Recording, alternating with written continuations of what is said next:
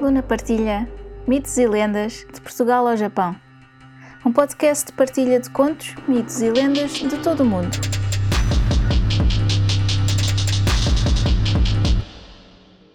Uma nota antes de começar. Todos os contos, mitos ou lendas têm versões ou variações.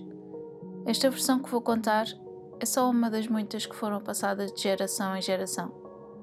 Pode não ser a versão que conhecem, mas espero que gostem. Eu sou a Luna Kirsch e sejam muito bem-vindos ao Luna Partilha Mitos e Lendas de Portugal ao Japão.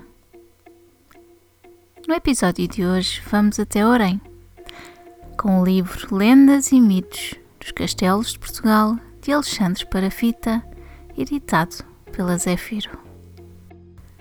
Antes de Orem ter o nome que tem, chamava-se Abdegas e no seu castelo vivia um valente guerreiro cristão de seu nome Gonçalo Hermigues, alcunhado de Tragamoros. Tanta era a aversão e denodo com o que os combatia. Num desses combates travado na vila de Alcácer do Sal, ao serviço do rei Dom Afonso Henriques, Hermigues deslumbrou-se com a formosura de uma donzela de nome Fátima, filha do alcaide Moro, e raptou-a.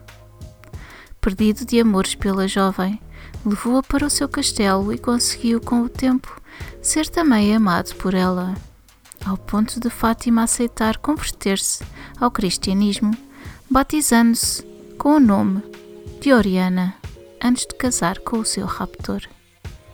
Porém, pouco tempo mais durou a jovem esposa e a sua morte abalou de tal modo Hermigos que, renunciando ao mundo, envergou o hábito de monge, mudando-se para o mosteiro de Alcobaça, ao qual legou todos os seus bens.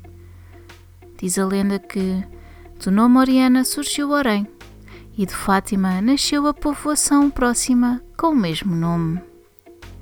Uma nota do autor. Outras narrações em torno do castelo de Orém povoam também o lendário nacional.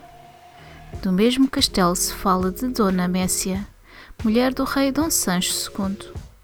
Conta-se que estava dormindo com o esposo no Paço Real de Coimbra quando foi raptada pelo seu cunhado, o Conde de Borgonha.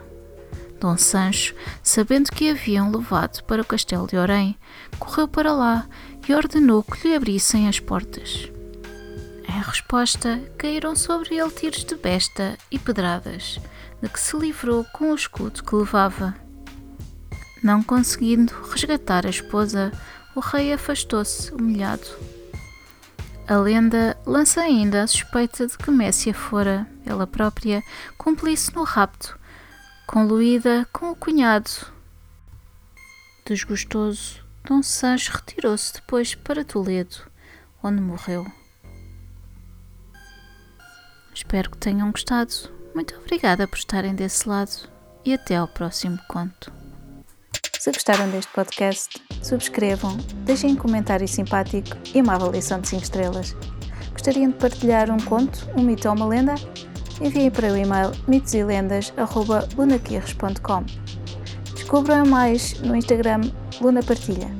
Podem apoiar este podcast através do PayPal ou comprar um café. Vejam os links na descrição. Muito obrigada e até ao próximo conto.